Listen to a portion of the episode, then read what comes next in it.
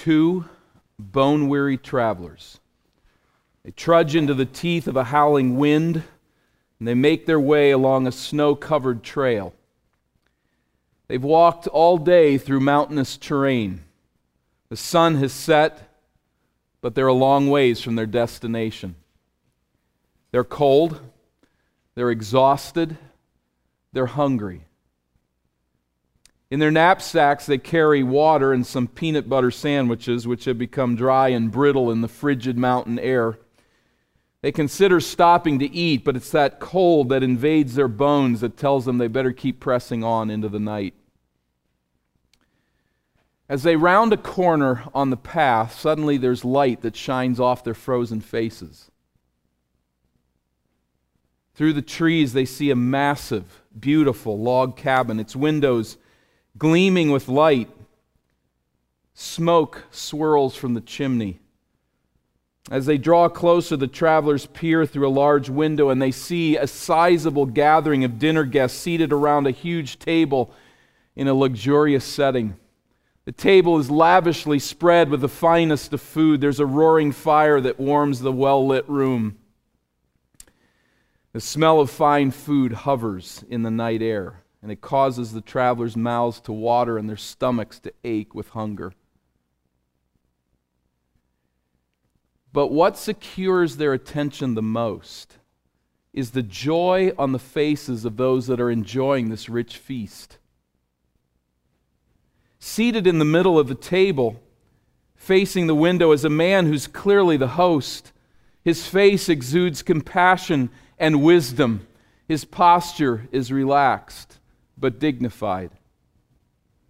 And as he speaks, his guests hang on every word and are filled with joy. It's clear to see on their faces. They alternate between hearty laughter, deep thought, and misty eyes. And in that moment, as our weary travelers stare in on the scene, a desperate desire wells up within them to join the feast and to revel in the company of this intriguing host. So, with anxious fear, they knock at the cabin's front door. They will pay any price to be at this feast. They cannot fully explain it, but if they are denied fellowship at this table, they know they will eat their sandwiches in the cold, and they will do so with broken hearts. Many of us will recognize in this parable faint hints of the desire in our hearts to commune with God at His table. We trudged along life's treacherous path, enduring bitter cold and spiritual hunger, a life without God. Then one day we came to the place on our journey where we see the splendor of God, the joy of fellowship with Him, and we want to become God's guests. And so we knock at this door, driven by the anticipation of experiencing joyful fellowship with Him and with those who love Him and see His worth. one of the greatest discoveries of Bible believing followers of Jesus Christ is the reality that God rejoices to welcome sinners into His fellowship. He's a God who is knowable, who longs to commune with us and He calls us into that communion by His grace. This reality, this reality of God's knowability, raises for us the all important question throughout all of our lives the all important question of who is qualified to enter into this presence. Who is the one who enjoys communion with God? How do we identify that person? How do I know if I am in such communion with him? In a more ancient text on the other side of the cross, this is the question that King David asks in Psalm 15. I invite you to this text, if you'll turn in your Bibles to Psalm 15. As we consider this psalm together, David is speaking about communion with God about being God's guest and who is the person that God hosts in his presence. In verse 1, he asks this all important question for the ages How do I know God? How do I know that I've entered into his communion? And then in verses 2 through the first part of verse 5, the answer to that question is given in summary form. It's not intended to be all inclusive, it's a poem, it's a song. But we have the answer to this question in verses 2 through 5. And then at the end of verse 5, the psalm ends with God's word of promise to his people. Now, we need, particularly as Gentiles so far removed from the context of David, to spend some considerable time understanding the question. We'll consider the answer. That's much more straightforward to us, but the question itself may be a bit veiled. But drawing upon our knowledge of the Old Testament, we can gain a great understanding of this important question. Verse 1 O Lord, who shall sojourn in your tent? Who shall dwell on your holy hill. God has a tent? God has a holy hill? What is the meaning? We go back to Israel's history and we remember that God used Moses to deliver the Israelites from Egyptian slavery. The nation then slowly began its journey out of Egypt and through the Sinai Peninsula into the desert, moving from place to place as they worked their way to the promised land. And you remember that during these journeys, early on during these journeys, Moses set up what he called a tent of meeting. We read of it earlier this morning. That tent of meeting. Here, God met with Moses, giving him guidance as he led Israel in the wilderness. A place to meet with God, a tent. Now, later, God commissions Moses to erect a tabernacle, a bit more elaborate, we would assume a collapsible tent made of animal skins and fabric stretched over a framework. Here, God's presence resided behind the curtain, above the Ark of the Covenant, in the holiest place, in the inner sanctum of the tabernacle. You remember its construction was made so that there were concentric circles of separation and limitation around this sacred tent. On the outside of the fence, that fabric fence with the metal posts, on the outside was all of the tribes of Israel save one. Only the Levites could enter in behind that tent or behind that fence and into the tent area. Here they would service the worship of Israel, perform the ritual duties of Israel, but only the Levites. And then into the tent itself, into its two rooms only the Aaronic priests out of the tribe of Levi. This continuing separation that worked itself finally then into the Holy of Holies, that inner sanctum where only one priest from the family and clan of Aaron, of the tribe of Levi, of the Israelites, only that one priest on the Day of Atonement could enter behind that veil. So God makes very clear that he must be approached on his terms, in his way, and that holiness was paramount as people approached him. A distinctiveness, a preparation that was always provided by animal sacrifice and by careful ritual. So the tabernacle was a place, a tent, where God met with Israel, but only with great care to cross these various borders on God's terms. Who shall sojourn in his tent? David asks. Now it's interesting then also to consider that question in light of David's own day. Not only Israel's history in the past, but in David's own day. After residing in a number of locations through a series of events, King David pitched the sacred tent on Mount Zion in the city of Jerusalem. And he says here, Who will dwell on your holy hill? It is this holy hill that, to which he refers.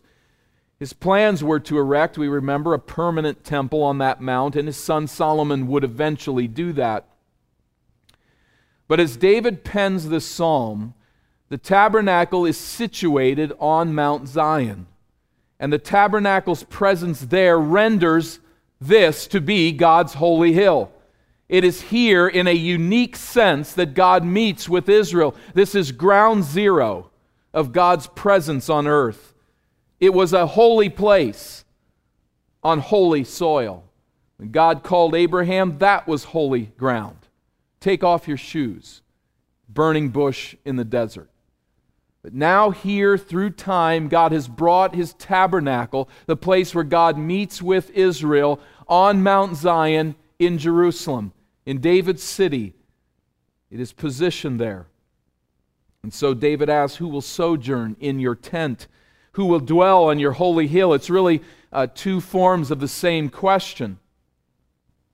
To sojourn, to dwell. Consider those words. The Hebrew word for sojourn speaks of a resident alien, one who has left his homeland and now resides as an alien in a host community. So David pictures the traveler as an eager guest who seeks refuge in God's presence. The emphasis falls here not on entrance requirements, notice, but on dwelling. That's an important consideration. It's not simply who can knock on the door and get in, but who is the person who's, who's here in the presence of God. What kind of person dwells with him? What kind of person sojourns with him? So, not so much who is worthy to become God's guest, but more a matter of what is true of those who are hosted by him, who are his guests. Now, what's the natural answer as we know the Old Testament? Who is able to enter into God's tent? We know this, of course, are the priests, and only the priests of Israel.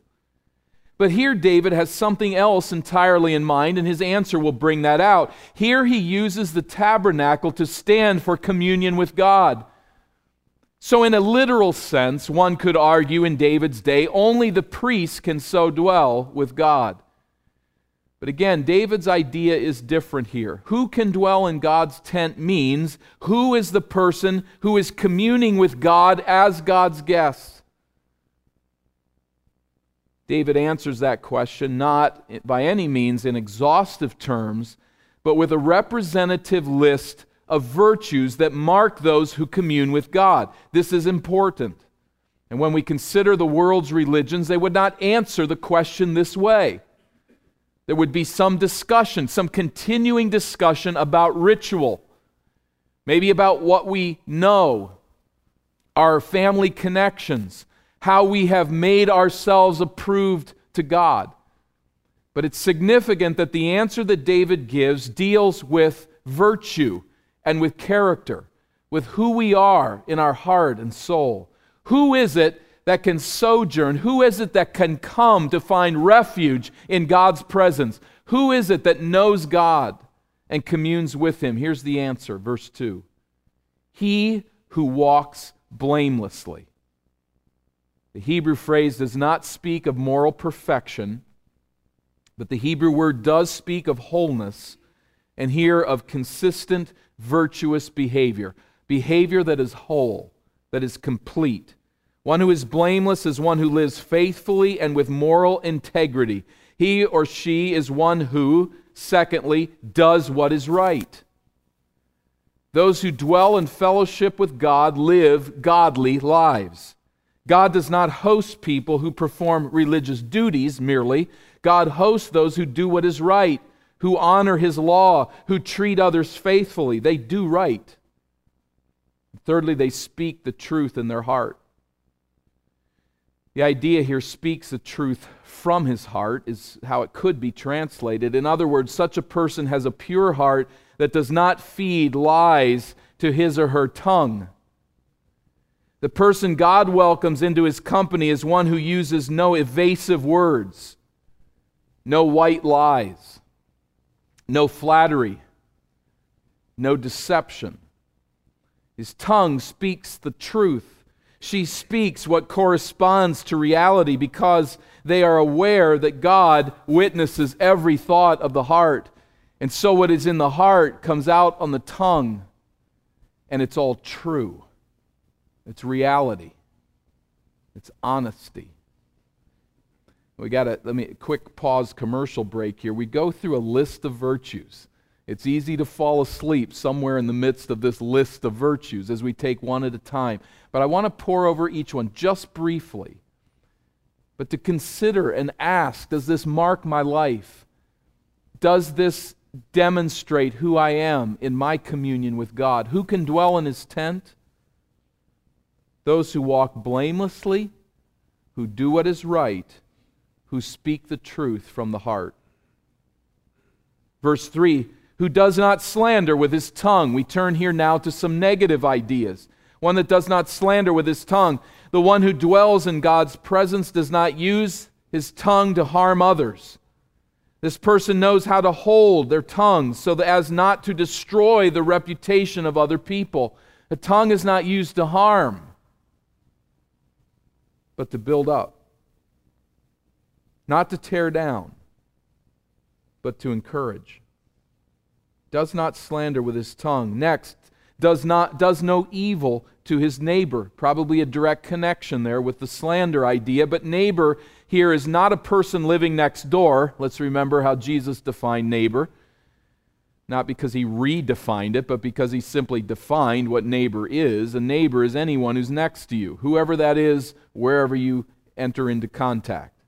The person who lives as God's guest is one who does right by others, not one who harms and wrongs others, nor takes up a reproach against his friend, verse 3 closes out. Like neighbor, friend is used here, I think, generically. To take up a reproach against someone is to badmouth them, to consider their life, to use words to say this person lacks significance, worth, potential influence, righteousness, in some sense of criticism.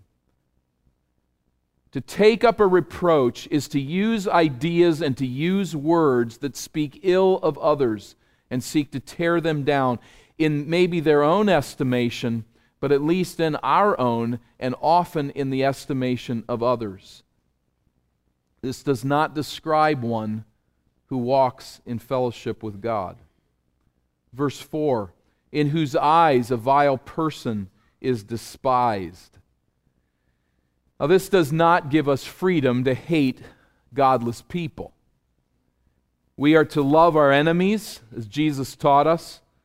We're to graciously point godless people to saving grace in the Lord Jesus Christ. But loyalty to God will naturally put one at odds with those who oppose him in whose eyes a vile person is despised. Vile here, the Hebrew word speaks of one who holds God in contempt, one who boldly despises God. If there is loyalty in my soul toward the Lord, there's going to be a certain reaction to those who hate him, despise him, and reject him. If I found in conversation a man who was mocking my wife and speaking ill of her, should I smile and bless him? Should I joke with him? It would be more virtuous if I punched him in the mouth than that I smiled and enjoyed it. Now, I think there's probably a better way than to punch him in the mouth as well. But you, you see the idea. Would you rejoice with that husband who's listening to someone tear down his wife and speak ill of her? We, we sense that immediately in our loyalty to one another and to those whom we love. If we love God, it won't be any different. Where there are those who despise him, reject him, and speak ill of him, who are opposed to him, in our eyes, those people will be, in the right sense of the word, despised. If I truly love God, I'm not going to be okay with those who tear down his reputation. It might be as simple as this, by way of simple application Christians adoring celebrities who despise God. It might be an entertainer, a movie actor, a pro athlete, an author. We're impressed. We elevate individuals who really despise God. Now, people who despise God can do great things, and it's not evil for me necessarily to appreciate their abilities. But we must be careful not to adore people who view God with disgust. Those who dwell with God do not dwell happily with God haters. My loyalty to the Lord will demand that I respond in this way to those who despise him. And on the other hand, as the verse continues, we honor those who fear the Lord. There should be a love for others who revel at the banquet table in communion with God. our travelers as they stand at the window, if there's someone who stands in ridicule and hatred of this gathering, in bitterness, not wanting pres- presence in it. These travelers identify more with the people at the meal. I want a part of this. I want to enter in. And so it is with us, as John puts it in his first epistle. If anyone says, I love God and hates his brother, he is a liar. For he who does not love his brother whom he ha- has seen cannot love God whom he has not seen. So, those who dwell with God, there's a loyalty to others who dwell with God and walk in communion with him. And there is a orientation toward those who despise him, a willingness to win, to reach out, and to love in an evangelistic way, but not a loyalty to them and a rejection of them as they reject God. Another idea at the end of verse 4 who swears to his own hurt and does not change. The idea here, I think, is that I agree to fulfill a future obligation and I remain true to my word even when it hurts me to do so. I don't break a contract because it becomes more convenient at the time to do that. To do that. I don't break my word for the convenience of it. There's nothing evil about seeking to get out of a vow that proves harmful, Proverbs chapter 6, verses 1 through 5. But at the end of the day, I need to honor my vow if I am not released from it. The point is that personal integrity is more important than pragmatic convenience. This is not a person who simply does what works out best for them, but a person who is true to their word and is willing even to suffer in order to maintain their integrity. Verse 5 who does not put out his money at interest. In the context, I do not believe that ever in the Old Testament that this is a law against loaning money at interest, that we are called as God's people, if we ever loan money, that is always without interest. I don't think that's the context. Understood in context, money could be loaned out for business transactions. The context is always it was common, indeed, in that day to loan money to people in great financial crisis and thus to profit from their misery. And the interest rates that were charged were commonly 30%, sometimes as much as 50%. So you have a situation where people get in financial trouble, and to get out of that trouble in that setting was to enter into slavery. You find someone in that position and you loan them money at great and exorbitant interest, what you do is actually become the master. And you step in to become the one who has enslaved them with your money. Those who dwell with God don't do that. They don't use money to gain advantage and to harm, but to serve God. He does not take a bribe direct connection here. Bribes were commonly used by a wealthier person to gain advantage over a poorer person. Justice was perverted by purchasing a favor from a greedy and dishonest official. Financial integrity and the love of justice marks those who walk in fellowship with God.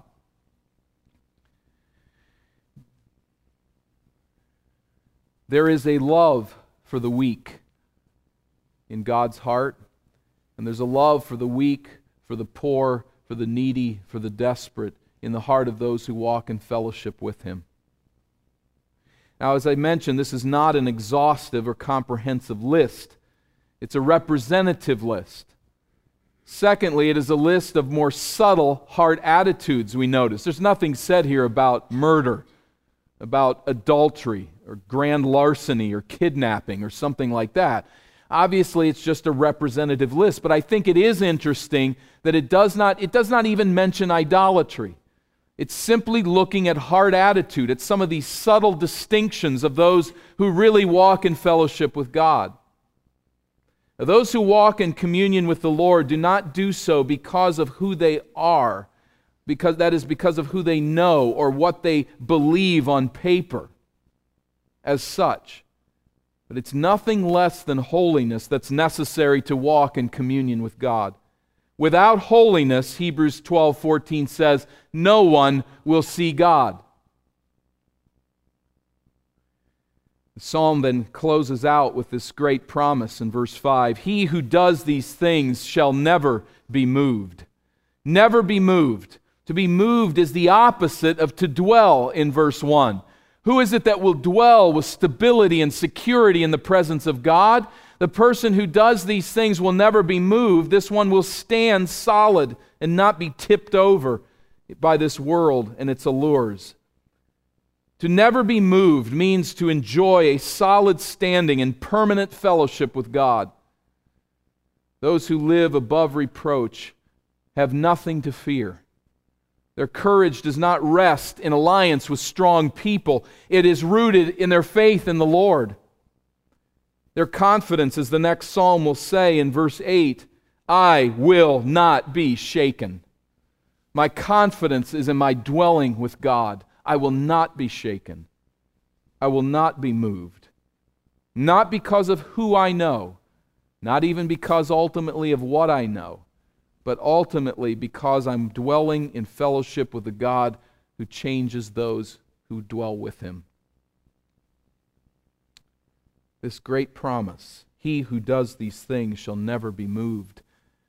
Not because he does these things, but because he's dwelling and sojourning with the Lord. Are you listening?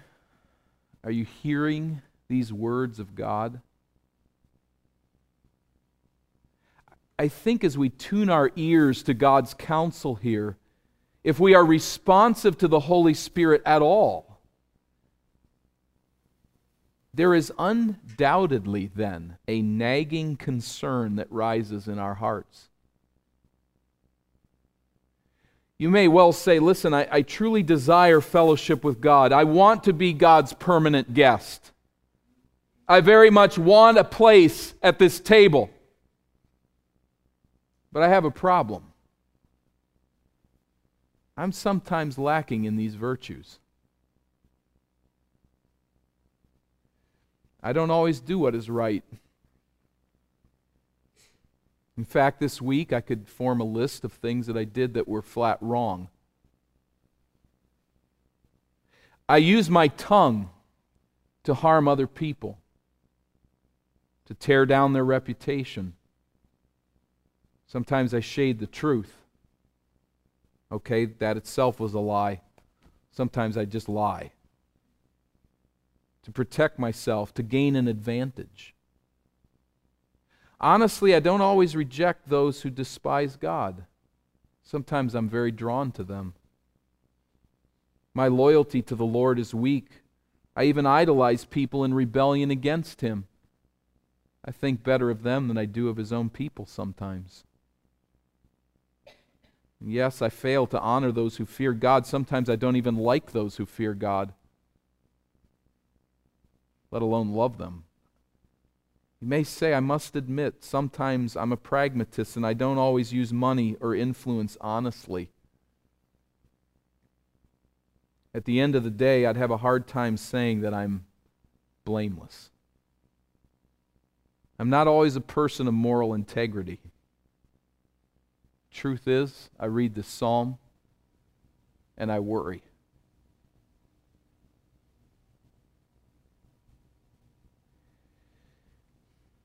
there's great news in this psalm. And we might miss it if, we not, if we're not careful. But there's great news here in this psalm. Psalm 15 is not a list of entrance requirements. This is not a list of virtues that you must bring with you out from the cold, not virtues that you must display at the front door as you knock and ask entrance of God and His fellowship. The truth that Scripture makes very clear. God's counsel also says all have sinned and fall short of the glory of God. God knows this. He says not one of us is good in ourselves. But the good news is that the holy place where man meets with God is no longer a tent. It is a person, one who tented among us, the Lord Jesus Christ, John 1:14. The meeting place with God is not a tent, but a person who stood in our place and bore the penalty of our sin, who bore the penalty of our violations of this very psalm. The good news is that Jesus Christ died as the sacrificial Lamb of God, to whom all the Old Testament sacrificial system pointed. He died as a substitute in place of sinners, paying the penalty of our sin. The good news is that the garments of righteousness required to join God's feast are supplied free of charge by Jesus Christ. They're His robes of righteousness, and He gives them to those who trust Him. His righteousness then is placed on our account. We dwell with God not on the virtues of our own righteous deeds, but on the virtue of His. Jesus fulfilled Psalm 15 perfectly. And he stands outside, as it were, on the cold porch. And he gains access to the Father's banquet hall for us. Entrance into the fellowship with God comes not by obedience to a list of moral requirements, it comes by faith in the Son. Once in, once in, and that's what the Psalm's talking about. Who is it that dwells with God? Once in fellowship with Him, then He begins to slowly change us. So that by His grace, through His sanctifying power, we walk blamelessly little by little turning from our sin, rooting it out, walking in righteousness, in fellowship with his people, knowing God, and changing. See, he's talking not about those who are outside in the cold of sin. He's talking about those who are inside and being transformed by their relationship with God.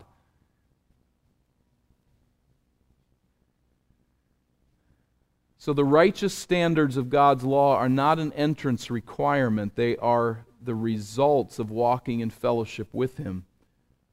At the door of God's fellowship, it matters not what you bring to the party. You are cold.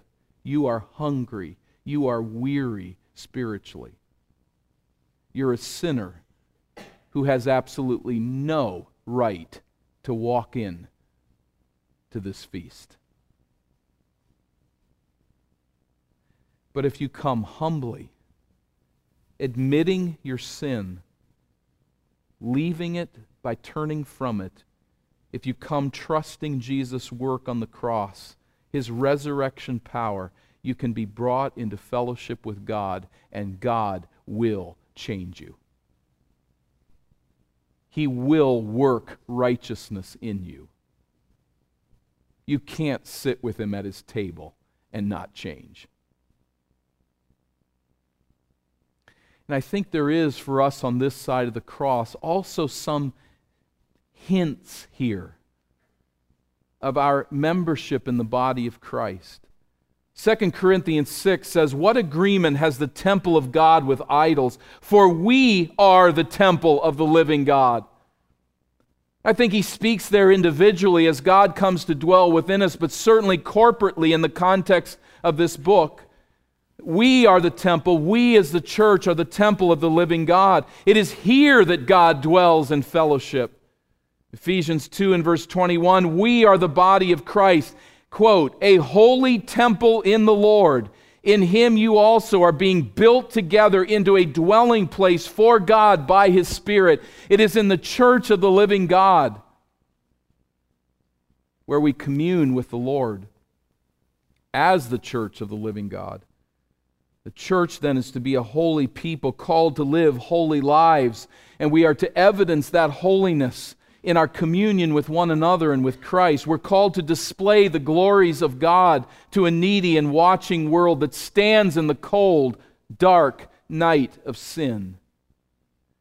We are to evidence then corporately as the new temple of God as the new building that God is building up by His Spirit. We're to evidence here how people change when they walk with God.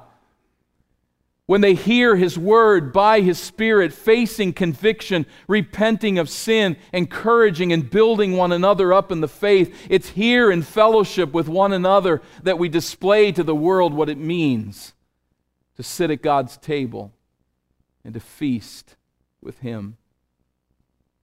To those shaky and fallen around us, we offer the hope of a fraternity of believers who will never be moved because our roots are not in self and our performance and our ritual. Our roots are in fellowship with Jesus Christ. If you've not entered into that fellowship by faith, you don't have a sense that you have a seat at the table. I plead with you to come in out of the cold. The host welcomes you. God invites you into his presence with open arms. And we who were once beggars, who now dine at this table, we welcome you as well. We encourage you to turn from sin and to be reconciled to God. You will never regret the day that you enter fellowship with God.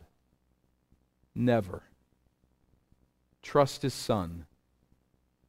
Leave your ways behind and join the feast today come in out of the cold and dwell with God. Let's bow for prayer.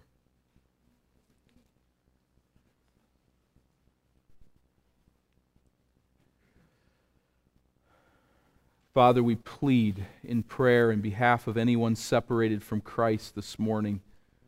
We plead that you bring them to reconciliation, that you'd show them the work of Jesus Christ, not as myth but as ultimate reality.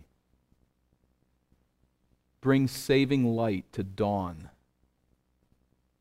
this day, we pray, according to your will and purposes. For those of us who know you, I pray that we'd be challenged again that our righteousness is in Jesus Christ, not in ourselves. But I pray, Father, that with that challenge, we would also be moved to walk in closer fellowship, to be changed by our vision of your face, to be changed by our presence in your company. I plead, Father, that this holiness of life would continue to characterize us, and there is no way that we can honor you in this message today, considering this psalm, if we do not look at our sin and resolve to leave it behind. There are perhaps specific matters of conviction that have been brought to the attention of your people as we've labored here in the Word today. I pray that it would not fade from memory, but I pray that we would address sin and hate it. Teach us to hate sin and to long to be a holy people as we walk in fellowship with you. I pray in behalf of this church that you would purify and strengthen us and teach us your truth. We praise you for your goodness to us in Christ. We thank you that our righteousness comes from Him and that the transforming power to be the people that you want us to be comes from your gracious hand. We pray for it now and ask that you will teach us to walk in fellowship with you. Through Jesus we pray. Amen. Amen. Would you take your hymnals and turn to number 654? Let's stand together